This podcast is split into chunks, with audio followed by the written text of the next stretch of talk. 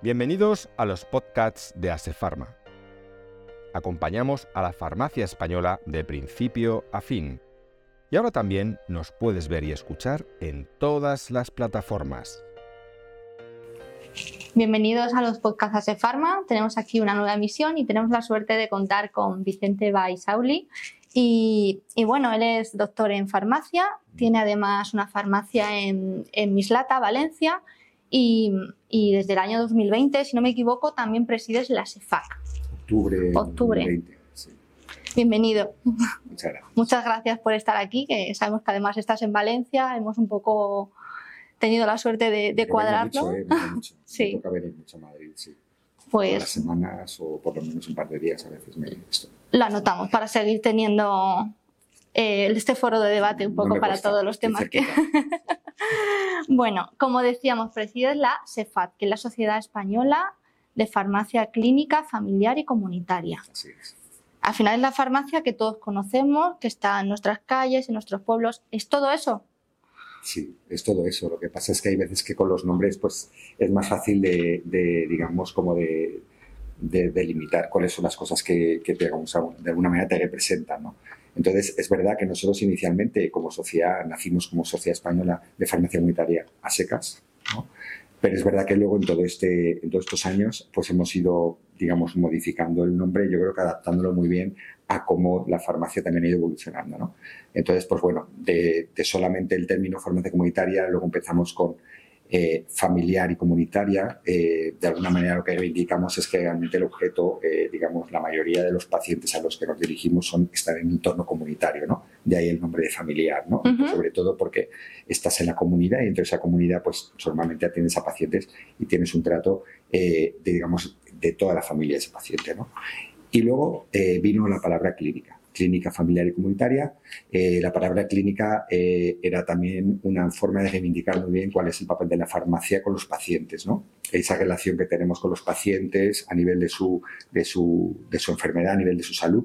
Y entonces, pues bueno, queríamos poner de manifiesto, evidentemente, que la farmacia es clínica. Esto es muy importante. De hecho, estas jornadas de este año que hemos estado durante, durante este año en todas las, en todas las comunidades autónomas, pues bueno, hemos estado incidiendo eh, en que la farmacia es clínica. Esto es importante porque hay veces que, y bueno, también hay que reconocerlo, que hay farmacias que no, no tienen ese, esa, digamos, esa condición, ¿no? Porque no, no, o no la ejercitan o, o de alguna manera pues no saben que, que, la tienen, ¿no? Y la farmacia, por definición, ya no solo por el hecho de, ser un establecimiento sanitario que tiene una vocación y tiene unas, en la propia ley está recogida cuál es su función, y es una función totalmente sanitaria, pues, eh, pues eh, la farmacia tiene que cumplir esa misión en la sociedad y de ahí reforzarlo pues con esa terminología, ¿no? Y nosotros pues como sociedad científica estamos claramente pues eh, diciendo con esas palabras, ¿no? con ese nombre tan largo, estamos de alguna manera pues reivindicando cuáles son nuestros, digamos, nuestros valores en ese sentido. ¿no?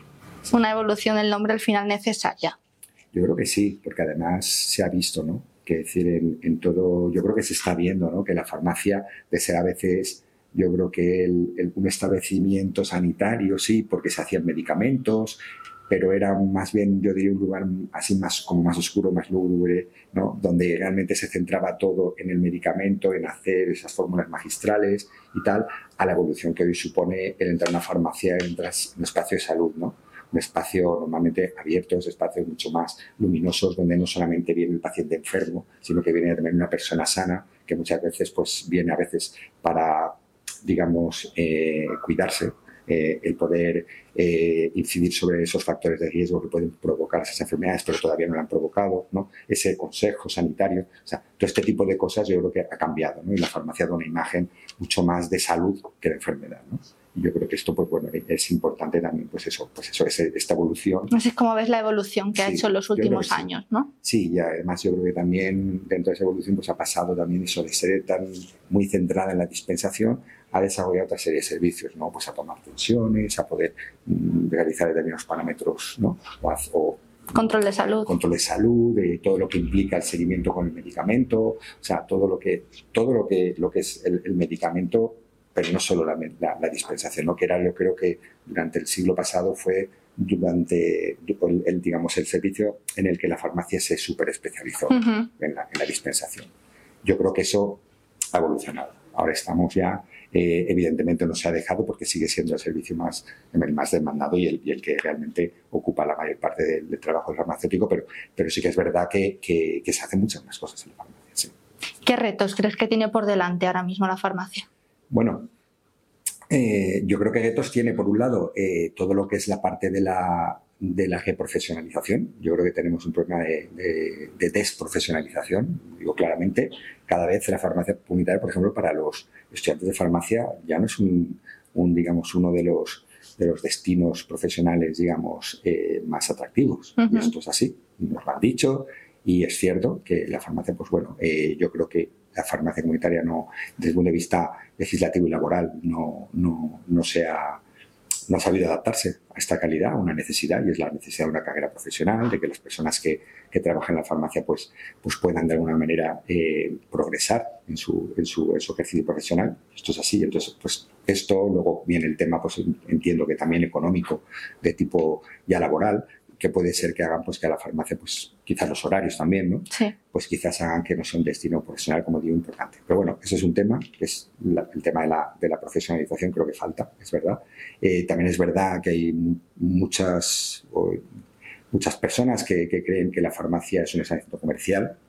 Esto es un problema y es un reto, porque al final se está trasladando a la sociedad una imagen de algo que, que, que yo creo que no todo, que evidentemente la profesión no es así, pero sí que hay determinados pues, pues farmacéuticos pues que su visión de la farmacia es una visión comercial y claro, esto, esto es un problema, es un reto que tiene la, la, farmacia, el conseguir que la imagen sea totalmente sanitaria y esto es un reto. Como espacio de salud. Sí, como espacio de salud sobre todo que independientemente ya de, luego el tema, pues evidentemente económico, que, está presente pues, en todos los sectores. ¿no?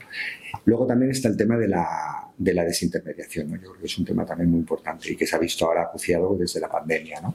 Eso y la, igual que la digitalización, son también dos temas importantes, porque son dos temas que se han acuciado, como digo, con la pandemia y, y que bueno, que la farmacia tiene que, vamos, tiene que darse cuenta que o genera un valor añadido dentro de lo que es la cadena del medicamento o, será sustituida. ¿no? Y esto, pues, eh, creo, que, creo que tenemos que ser muy conscientes de que tenemos que proporcionar ese valor añadido, que lo que lo estamos haciendo, pero sobre todo demostrarlo.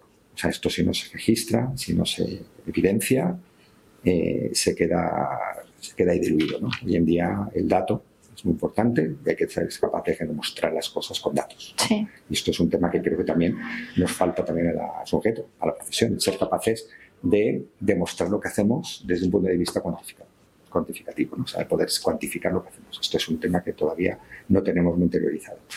Y luego, como digo, lo que es la digitalización es otro reto ahí que, viene cada vez más. Hay muchos más pacientes y, no pacientes, sino, digamos, ciudadanos que todavía no lo son, pero que mm, eh, son nativos digitales o que de alguna manera pues, bueno, tienen un concepto diferente de la atención sanitaria, piensan que se puede también hacer de otra manera esta atención y demandan en cierta manera, igual que demandan en otros sectores y para otras cosas, pues demandan también eh, otra forma de relacionarse. ¿no?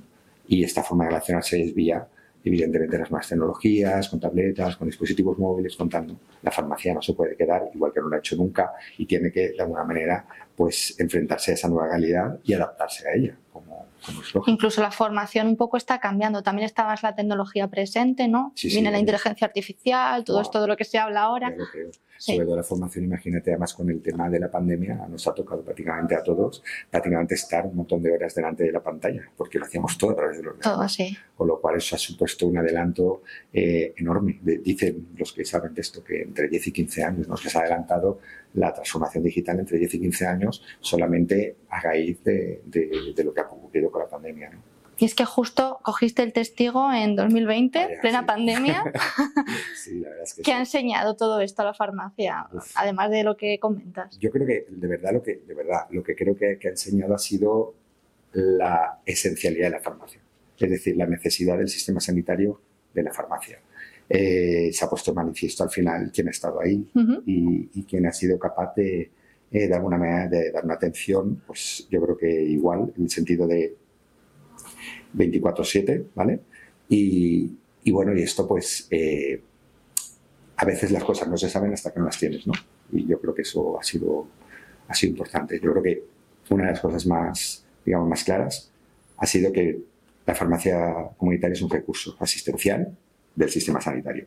Se querrá contar con ella, se contará más o menos con ella, pero ahí está.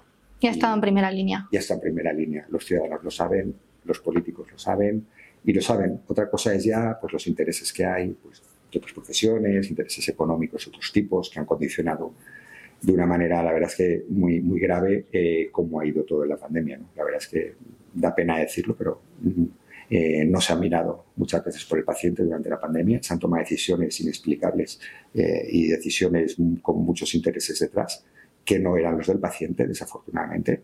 Pero bueno, es lo que ha pasado. La farmacia, desde luego, en ese aspecto, yo creo que ha cumplido y con expectativas y, yo creo que desde ese punto de vista salió reforzado sí. de, este, de la pandemia. Y pasando al tema de los desabastecimientos, que también es algo que preocupa mucho, ¿de qué manera se puede solventar? Bueno, la verdad es que eso es complicado porque no es una, no es una medida sencilla. Ahí intervienen muchos factores. Yo creo que, eh, bueno, los problemas muchas veces no son tan sencillos como digo y entonces eh, requieren de varias, de varios, digamos, de varias soluciones. ¿no? No, no, no creo que haya una varita mágica con la que pueda solucionar el problema de los abastecimientos. ¿no? Pero sí que es verdad que hay una serie de, de, cosas que hay que hacer en todo, en todo lo que es el problema, pero hay que hacerlas. Este problema no es de ahora. O sea, el desabastecimiento lleva ya mucho tiempo. Es verdad que ahora estamos en algo. Yo llevo muchos años trabajando, más de, más de 20 algo de, años ya trabajando en la farmacia y nunca había visto la, la, cantidad de desabastecimientos que hay en día. O sea, yo te diría que hay muchos días en que más de la mitad de las cosas que se piden no se pueden, o sea, no las, no las recibes, ¿no? Y esto es... Y claro, ¿por qué? Bueno, ¿por qué? Pues hay muchos... Hay, tú me has preguntado cómo solucionarlo, no, no las causas, pero, pero bueno, eh, decir, los problemas vienen por unas causas. Sí. Eh, quien quiera solucionarlos tiene que analizar las causas y desde luego las causas pasan desde luego por parte legislativa, por supuesto, tiene que haber una parte muy legislativa, parte económica también y parte profesional. Yo creo que hay tres. Y dentro de bueno, la profesional incluiría también lo que es la parte de la administración sanitaria, que también tiene mucho que ver en la comunicación de, estas, de, todo esto, ¿no? porque si el médico sigue prescribiendo cosas que no se pueden encontrar, pues tenemos un problema. Y ahí entras ya con el tema pues de que tenemos 17 sistemas sanitarios diferentes que no están comunicados, que ni siquiera dentro del propio mismo sistema sanitario de una comunidad autónoma ni siquiera los hospitales están comunicados con primaria, sin embargo todos prescriben. Mm, eh, la medicina privada es un ente mm, eh, totalmente paralelo al público, que tampoco se comunican, con lo cual también los médicos que en la privada también no tienen tampoco ningún tipo de, entre comillas, bueno, entre comillas, ¿eh? de información, a lo mejor actualizada sobre eso. Entonces, mientras todo eso no se quiera, eh, porque hay que querer, Es que si uno quiere que Sí, sorprende un poco ahora que encima la comunicación se agiliza más, todo se puede registrar mejor. Ya, pero fíjate, 17 sistemas distintos, eh, distintos sistemas informáticos en la farmacia, distintos sistemas informáticos en las consejerías, en los hospitales. El farmacéutico podría tomar un rol más allá del que tiene para poder...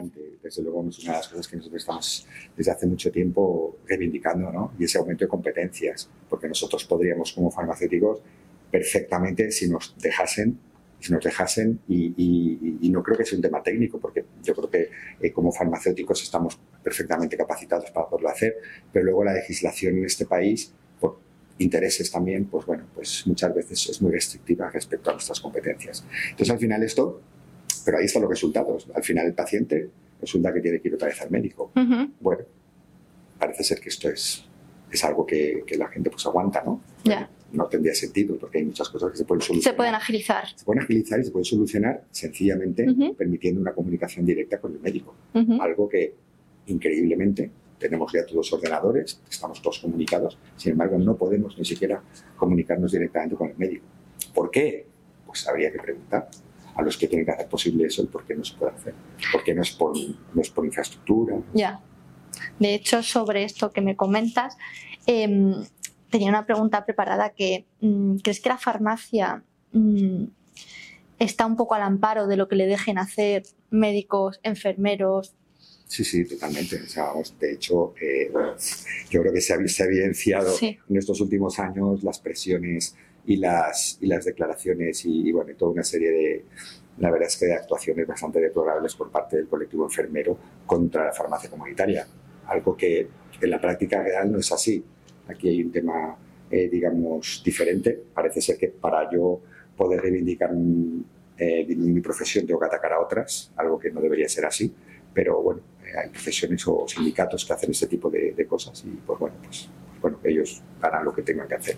Yo creo que no es desde lo, eh, lo que se ha hecho y creo que eso ha sido, y eso puede ver las hemerotecas, lo que ha pasado y lo que han dicho. Yo creo que hay cada uno que opine y tal. Pero bueno, volviendo a lo que me has comentado, yo creo que es verdad que muchas veces no nos permiten hacer más cosas porque hay intereses detrás que no nos dejan. Eh, es verdad que, que tenemos, yo creo que estamos a la cola en Europa en competencias, es increíble, parece que estamos en África y no lo digo porque sea eh, otro, o sea, porque sea algo negativo, sino porque es otro continente, ¿no? Se supone que somos europeos, se supone que estamos en Europa, pero parece que seamos más africanos que europeos. ¿Y por qué lo digo? Pues porque te vas a Portugal o te vas a Francia, que son estos países limítrofes también europeos, y realmente tienen unas competencias muchísimo más, más ampliadas, bueno, ya no digo Reino Unido, etcétera, ¿no? O Australia, que es otro continente. Creo que desde el punto de vista competencial el farmacéutico comunitario español es de los, de los más, digamos, está a la cola eh, y bueno, y esto es evidentemente un tema legislativo. Mm, hay, y que evidentemente también, con un tema, eh, como siempre, hay unos intereses detrás para que esto sea así. Pero, y digo un pero porque creo que es importante, eh, al final el paciente confía en el farmacéutico. Entonces hay muchísimas cosas que afortunadamente, aunque no sean legales desde el punto de vista de que no interviene una legislación para poderlas hacer, el farmacéutico, el farmacéutico, claro, si un paciente le pide opinión, el farmacéutico se la puede dar. Eso es. Y si el, y si el paciente, que en muchos de los casos son bastante numerosos, pues confía en el farmacéutico, pues podemos muchas de estas, de estas competencias que no están en la ley, no están en un BOE y que desde el punto de vista oficial a lo mejor no puedes hacer, tú sí que puedes de alguna manera aconsejar al paciente y el paciente te hace caso. Redirigirle también. Y redirigirle, efectivamente. Nos gustaría más, y por eso es lo que he comentado antes de, de todo el tema de aumentar. Nosotros le llamamos al problema este de lo que se llama la dispensación excepcional. Es decir, eh, todas aquellas circunstancias en las que cuando un paciente va a recoger su medicación, por lo que sea, la mayoría administrativas, ¿no? pero por lo que sea, pues no puede Claro, al final esto que genera? Genera eh, al paciente volviéndolo a llevar al, centro de salud, normalmente al médico. Eso implica más lista de espera, implica más presión asistencial hacia el sistema, con lo cual, que decir, mm, esto es el único perjudicado el paciente. Y el farmacéutico vemos que no podemos hacer nada porque no se nos deja, a pesar de tener mm, tecnología, mm, ordenadores, tal, pero no podemos, no seguimos sin comunicación y esto genera, pues, pues eso, que siga habiendo ese, problema. Nosotros estamos, eh, digamos, mm, intentando eh, sensibilizar, hemos hecho así toda esta, durante este primer semestre, hemos intentado sensibilizar a la, tanto a la profesión como a las, las autoridades sanitarias de que esto es un problema, de que sigue sin resolverse, de que estamos en el siglo XXI y no manera. De hecho, hemos planteado hacer un análisis, un análisis mucho más en profundidad de este tema y vamos a hacer un, un, proyecto, digamos, de investigación en la que vamos a cuantificar todo esto en toda España. Hicimos uno a nivel de piloto para ver en dos comunidades autónomas por dónde van los tiros y vimos los resultados, como digo, en este primer semestre en todas las jornadas que hemos organizado por, toda, por todas las delegaciones de España. Y, la idea es un poco, pues eso, eh, poner esto en datos, digamos, cuantificados y sobre todo eh, de toda España y con eso mm, elaborar un informe que esperemos que eh, esperemos que, de la mano de los colegios pues podamos eh, sacarle utilidad, sacarle utilidad y conseguir que la administración pues tome medidas con esto porque insisto en que llevamos mucho tiempo y no, no, no, puede ser porque esto además que perjudica al paciente. Entonces mm, tenemos que, creo que estamos en la obligación ¿no? Todos, de intentar conseguir que los pacientes no tengan que volver al médico dos o tres o una vez cuando se puede solucionar en la farmacia.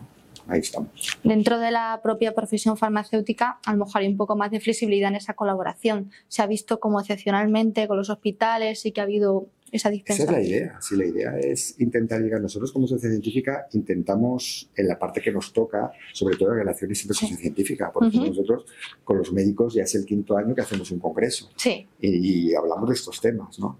precisamente el último fue en Zaragoza hace dos semanas, una semana, y, allí pues una de las mesas fue comunicación con el médico. ¿Cómo nos comunicamos? ¿Qué podemos hacer? Y de hecho va a salir un manifiesto, manifiesto Zaragoza, en la línea de ir a las administraciones sanitarias a exponerle, pero de la mano, médicos y farmacéuticos, a exponer este problema. Déjenos comunicarnos directamente. Como en el siglo XXI con ordenadores y mensajerías y programas no es posible que nos podamos comunicar? Ya. Y ahí estamos. Y por supuesto que se le dé voz a los profesionales, que no se hagan las cosas a espaldas de los profesionales. Todos los sistemas de dispensación y de electrónica se han hecho a espaldas de los profesionales. Oiga, que la persona que tiene que trabajar con ellos todos los días del año durante muchos años sabe lo que necesitan. Entonces, escúcheles por lo menos. Participe en el proceso. Participe en el proceso, efectivamente, de generar una herramienta que va a que utilizar todos los días. Algo tendrán que decir. Yo no le digo que sean expertos ni que, sea, que tengan que ser ellos los que lo digan todo, pero, hombre, por lo menos contar con ellos, ¿no? Que menos, ¿no? Seguro que te pueden decir cosas que la persona que, que lo hace a lo mejor no las tiene en cuenta porque no es su día a día. Y yéndonos a la parte de los servicios asistenciales de la farmacia, ya vemos que ha ido evolucionando, se han ido introduciendo. ¿Crees que se pueden ir introduciendo más servicios? Bueno, yo creo que estamos en pañales, en servicios, pienso, pienso. Eh, ya no por el tema económico, evidentemente eh, la carga desde el punto de vista del presupuesto de la farmacia de lo que son los servicios es muy baja, eh, pero ya no solo por eso, sino por también la mentalidad. Yo creo que aquí hay mucho que... La, la, cultura de servicios en la farmacia no es todavía una cultura, digamos, predominante. Todavía falta mucho. O sea, tenemos muchos países que nos van por delante en esto. Aquí hemos empezado, pero todavía desde luego no, no, lo tenemos. Y aquí la farmacia sigue muy ligada al medicamento como producto, ¿no? o incluso a la parafarmacia como producto. Entonces, si hablamos de servicios, el producto es algo ya, digamos, eh, que está en segundo plano. Si hablamos de servicios de salud, lo que queremos es mejorar la salud de nuestros pacientes a través de servicios sanitarios. Una manera es a través de un servicio que pueda facilitar ese acceso al medicamento, pero no todos tiene que ser así. Entonces yo creo que efectivamente falta a nuestro país más cultura en la, en la provisión de servicios farmacéuticos, ¿no? Creo que esto es, bueno, y cultura ya no solo en la farmacia, en las administraciones, vamos, si la farmacia tiene poca, las administraciones ya paguen, vámonos. parece ser que la única manera de mejorar, o sea, de conseguir que el paciente se tome los medicamentos es solo con la dispensación. O sea, no puedes hacerlo a través de los sistemas de identificación. Eso no existe. Eso el sistema no lo puede sufragar de ninguna manera, porque eso, ¿cómo vamos a gastarnos dinero en eso? Claro, una persona que tome 12 medicamentos y le ayudemos, eso no puede ser, claro. No puede ser que hayan servicios que vayan enfocados a ayudar a que esa persona cumpla, a mejorar la adherencia. No puede ser, no, esos servicios no. No puede ser que haya un servicio que sea para ayudar al paciente a seguirlo durante un tiempo, ver si eh, está siendo efectivo ese medicamento, si está siendo seguro, si no tiene problemas. O sea, es decir, hay todo un montón de servicios farmacéuticos enfocados a mejorar el uso del medicamento del paciente que el sistema desconoce o no quiere conocerlos. Y el único que de alguna manera eh, permite que se pueda financiar es el de los medicamentos, es la dispensación y la formulación magistral. Son los únicos. O sea, nada más de verdad podemos hacer los farmacéuticos para mejorar que el paciente tome mejor sus medicamentos y sobre todo no tenga los problemas derivados de hacer un mal uso, que al final todos sabemos y se sabe y se ha demostrado que hay una tercera parte de los pacientes que van a urgencias son por causas debidas a medicamentos. Si tenemos los datos ahí, algo tendremos que hacer. ¿Qué piensas de que se puedan llegar a remunerar esos servicios? El debate. es, la base, es la base. A ver, yo siempre digo una cosa servicios profesionales. Mm, eh, que es un profesional? Alguien que se gana la vida con su trabajo. Eso es. Se gana la vida con su trabajo, lo dice todo. Es normal que yo, igual que cualquier otro profesional, eh, se gane la vida y cobre por hacer su Por ese servicio. Es lo normal. es que esto es lo habitual, pero venimos de una tradición en la que cobramos por, eh, primero, por, por hacer algo que no está claramente especificado y además el precio de eso que hacemos eh, no tiene una influencia sobre nosotros. Es decir, lo establece la Administración Sanitaria con los fabricantes de los medicamentos. O sea, igual lo que hagas, da igual el medicamento incluso. O sea, eh, decir, esto, nosotros ya hace más de, yo creo que 12 años, ya comentamos que el tema del sistema retributivo no puede ser que a un profesional se le pague por, por, esto. Primero, por algo que se pacta entre, entre alguien ajeno a él y que lo que él hace no tenga influencia sobre el precio. No, esto no puede ser. Yo no digo que no sé que, no, que, alguna forma de retribución para ciertos servicios puede estar basada y evidentemente en la, lo que pasa en toda Europa es así. Normalmente están casi todos los países con sistemas retributivos mixtos, porque siempre hay una parte logística, evidentemente que hay que pagar de gastos de, digamos, logísticos, pero luego hay una parte profesional clarísima, que es lo que da valor a que el farmacéutico haga esa actividad y se necesita un farmacéutico. Claro, si eso eh, pero eso, claro, eso es válido para la dispensación, pero para un seguimiento farmacoterapéutico ese modelo no me vale, no me vale para otros modelos. Entonces, mm, necesitamos un marco retributivo que se adapte a lo que tú haces. Y eso me mm, parece que es un tema tabú. van pasando los años, van pasando... Se va dejando pasar. Sí, y las necesidades son las que hay. O sea, son, las necesidades están ahí. O sea, cada vez... O sea, el, siglo pasado eh, se caracterizó por conseguir, la farmacia consiguió que los medicamentos ponerlos a disposición de la población y conseguimos una red farmacéutica que ha conseguido pues, que el 99,9% de los municipios tengan una farmacia y tengan eh, un medicamento para él. O sea, que decir, eso lo hemos conseguido, es un logro maravilloso. Eso en los países que no lo tienen ya, ya les gustaría tenerlo. Nosotros lo tenemos. Pero claro, cuando los pacientes tienen medicamentos, tienen problemas. ¿Por qué? Porque los medicamentos también dan problemas. Y hay que ver, y además tienen un precio, y hay que ver si son efectivos. Entonces, el que haya más medicamentos y estén a disposición generan también una problemática, generan una mortalidad y un coste que hay que de alguna manera solucionar. Pero claro, hay que solucionarla haciendo algo, con servicios. Y los servicios, pues evidentemente, pues, se tendrán que de alguna manera eh, implementar, pero no solo el servicio, sino la forma en que se distribuye el servicio. ¿no? Entonces, todo eso, ya, como digo, se consiguió en el siglo pasado. Y entonces, en este siglo ahora estamos midiendo las consecuencias de que todo el mundo tenga tantos medicamentos, o sea, los medicamentos tan, tan, tan próximos y tan accesibles. Tenemos un problema, como digo, en urgencias, de que la tercera parte de las personas que van a urgencias son cosas de medicamentos. Luego eso es un problema, habrá que solucionarlo. Hay mucho polimedicado. Hay muchísimos polimedicados. Vamos a un escenario en el de una tercera parte de la población mayor de 65 años en nada, dentro de muy poquitas cosas. O sea, vamos a una población envejecida, polimedicada, o sea, vamos a más medicamentos. Y más medicamentos es más problemas con medicamentos. Luego tendremos que hacer algo, tenemos que adaptar el sistema sanitario a crónicos y no seguir teniendo como agudos. Tenemos que hacer algo, ¿no? Y esto es lo que se ve, que hay una inacción tanto en el sistema sanitario como en la propia farmacia. La farmacia no está ahora mismo eh, cogiendo el toro por los cuernos en el sentido de decir, voy a orientar todo mi, know-how en mm, solucionar este problema. Y es verdad, y no lo digo porque no es fácil, pero que no tiene ayuda en esto, ¿no? Pero claro, tampoco es que sea el colectivo el que esté liderando esto, ¿no? Ya. Y, y, es verdad, y no quiero decir con eso que el colectivo no lo quiera hacer.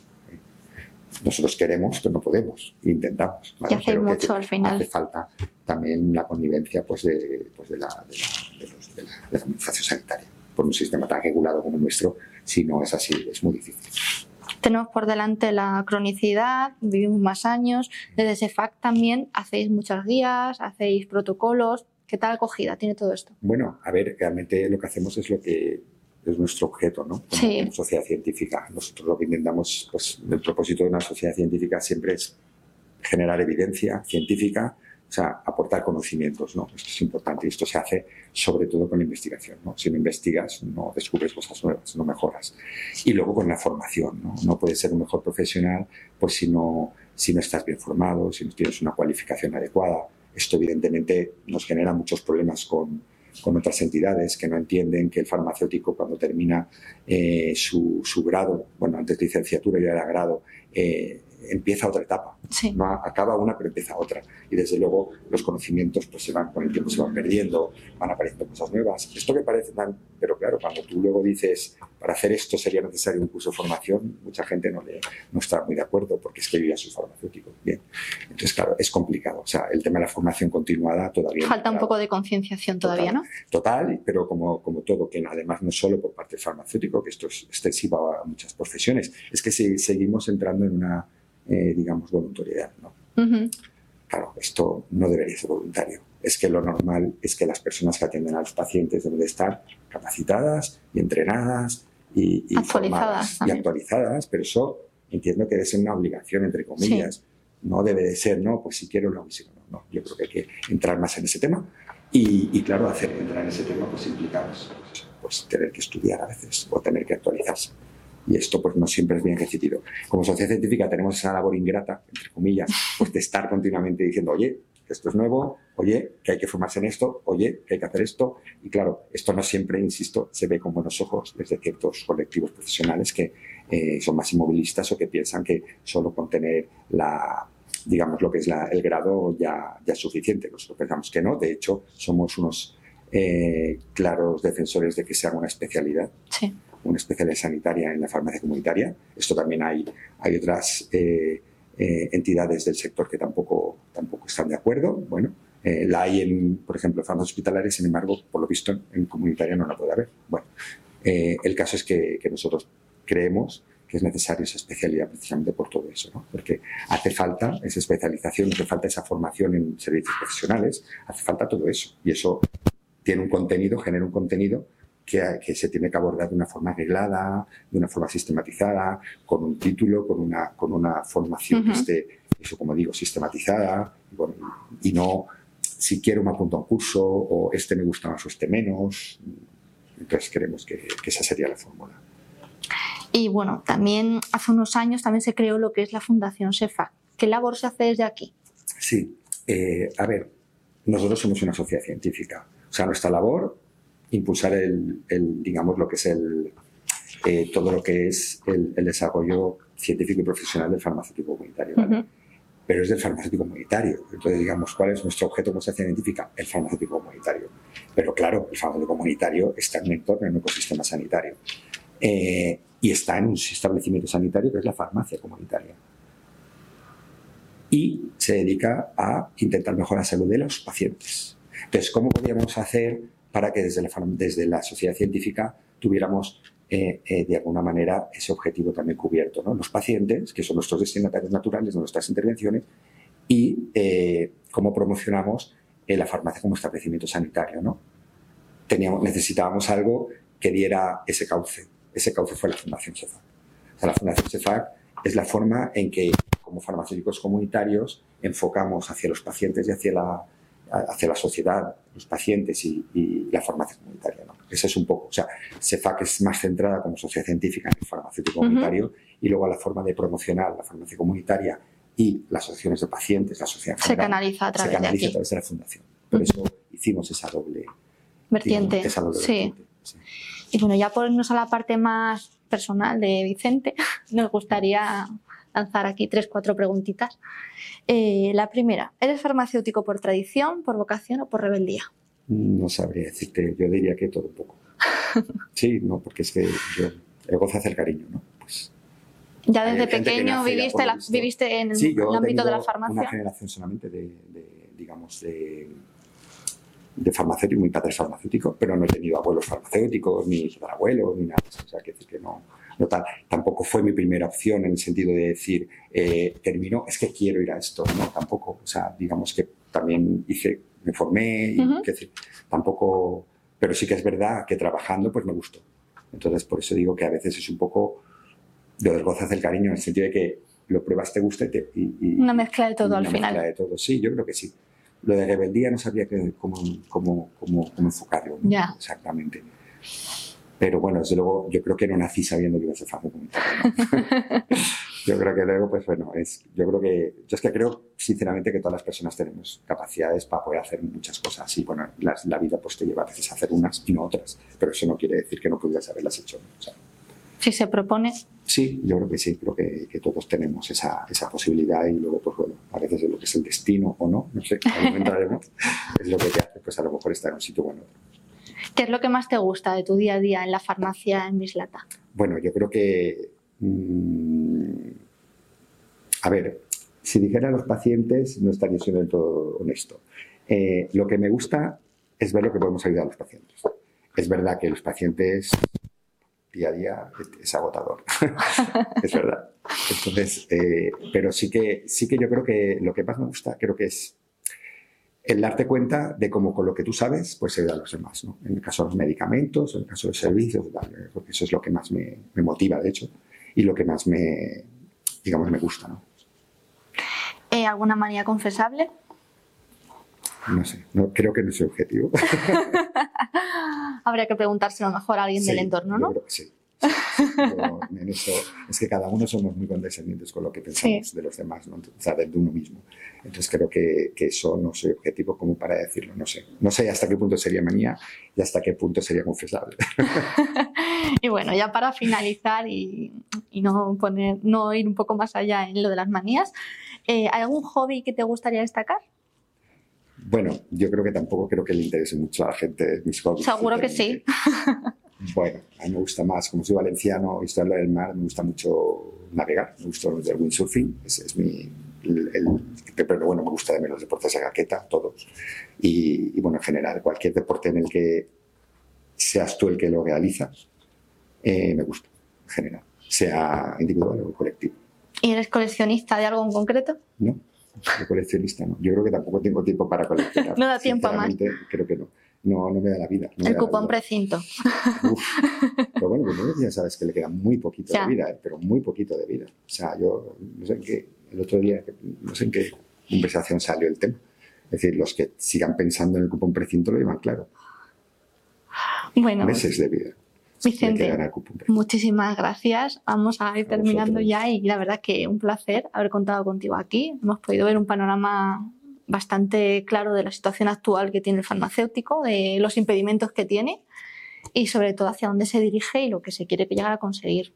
Lo más importante yo creo que tiene que, que pienso eh, que los farmacéuticos tienen que claro es que las cosas se hacen haciéndolas. O sea, que decir, lo que hay que es que hacerlas. O sea, nadie, o sea, nadie te va a regalar nada lo tienes que hacer tú todo y tiene que partir del farmacéutico. Entonces, mm, no nos podemos estar quejando siempre de los demás, aunque tengamos razón, ¿eh? Pero tienes que hacer algo para cambiar las cosas. Hay que luchar propiamente por ello. Totalmente. Entonces, bueno, yo creo que, que, eso yo agradeceros también a vosotros por, por la oportunidad pues también de, de poderme dirigir a, ellos y, bueno, y, y, sobre todo porque, bueno, parte de, del ecosistema sanitario sois vosotros, ¿no? Yo creo que aquí la farmacia comunitaria tiene que estar bien agopada por todo. O sea, una farmacia sola eh, o un farmacéutico solo no es capaz de llegar a todo. Yo no, puedo ser muy profesional y puedo estar con los pacientes sin de manera ni que me ayude a gestionar. Y esto es un tema importante. Entonces tienes que tener, la farmacia tiene que tener también su, ecosistema y su ayuda para hacer todo. Una sociedad en la que apoyarse. Sí, y por ejemplo, cuando te van los servicios profesionales, por ejemplo, es algo muy, muy nuevo, en el que la farmacia no tiene digamos, tradición y necesita mucha ayuda. Es una cosa nueva, algo que nosotros no estamos familiarizados y necesitas profesionales que te ayuden para todo esto. Pero yo creo que eso también eh, es importante eh, decirlo claramente, damos ayuda y hay que reconocer las cosas y bueno, pues toda ayuda, toda ayuda es bienvenida. Pues ponemos un punto y seguido a esto y hablaremos próximamente más de, servicios, si conseguimos esa evolución. Muchas gracias. A vosotros.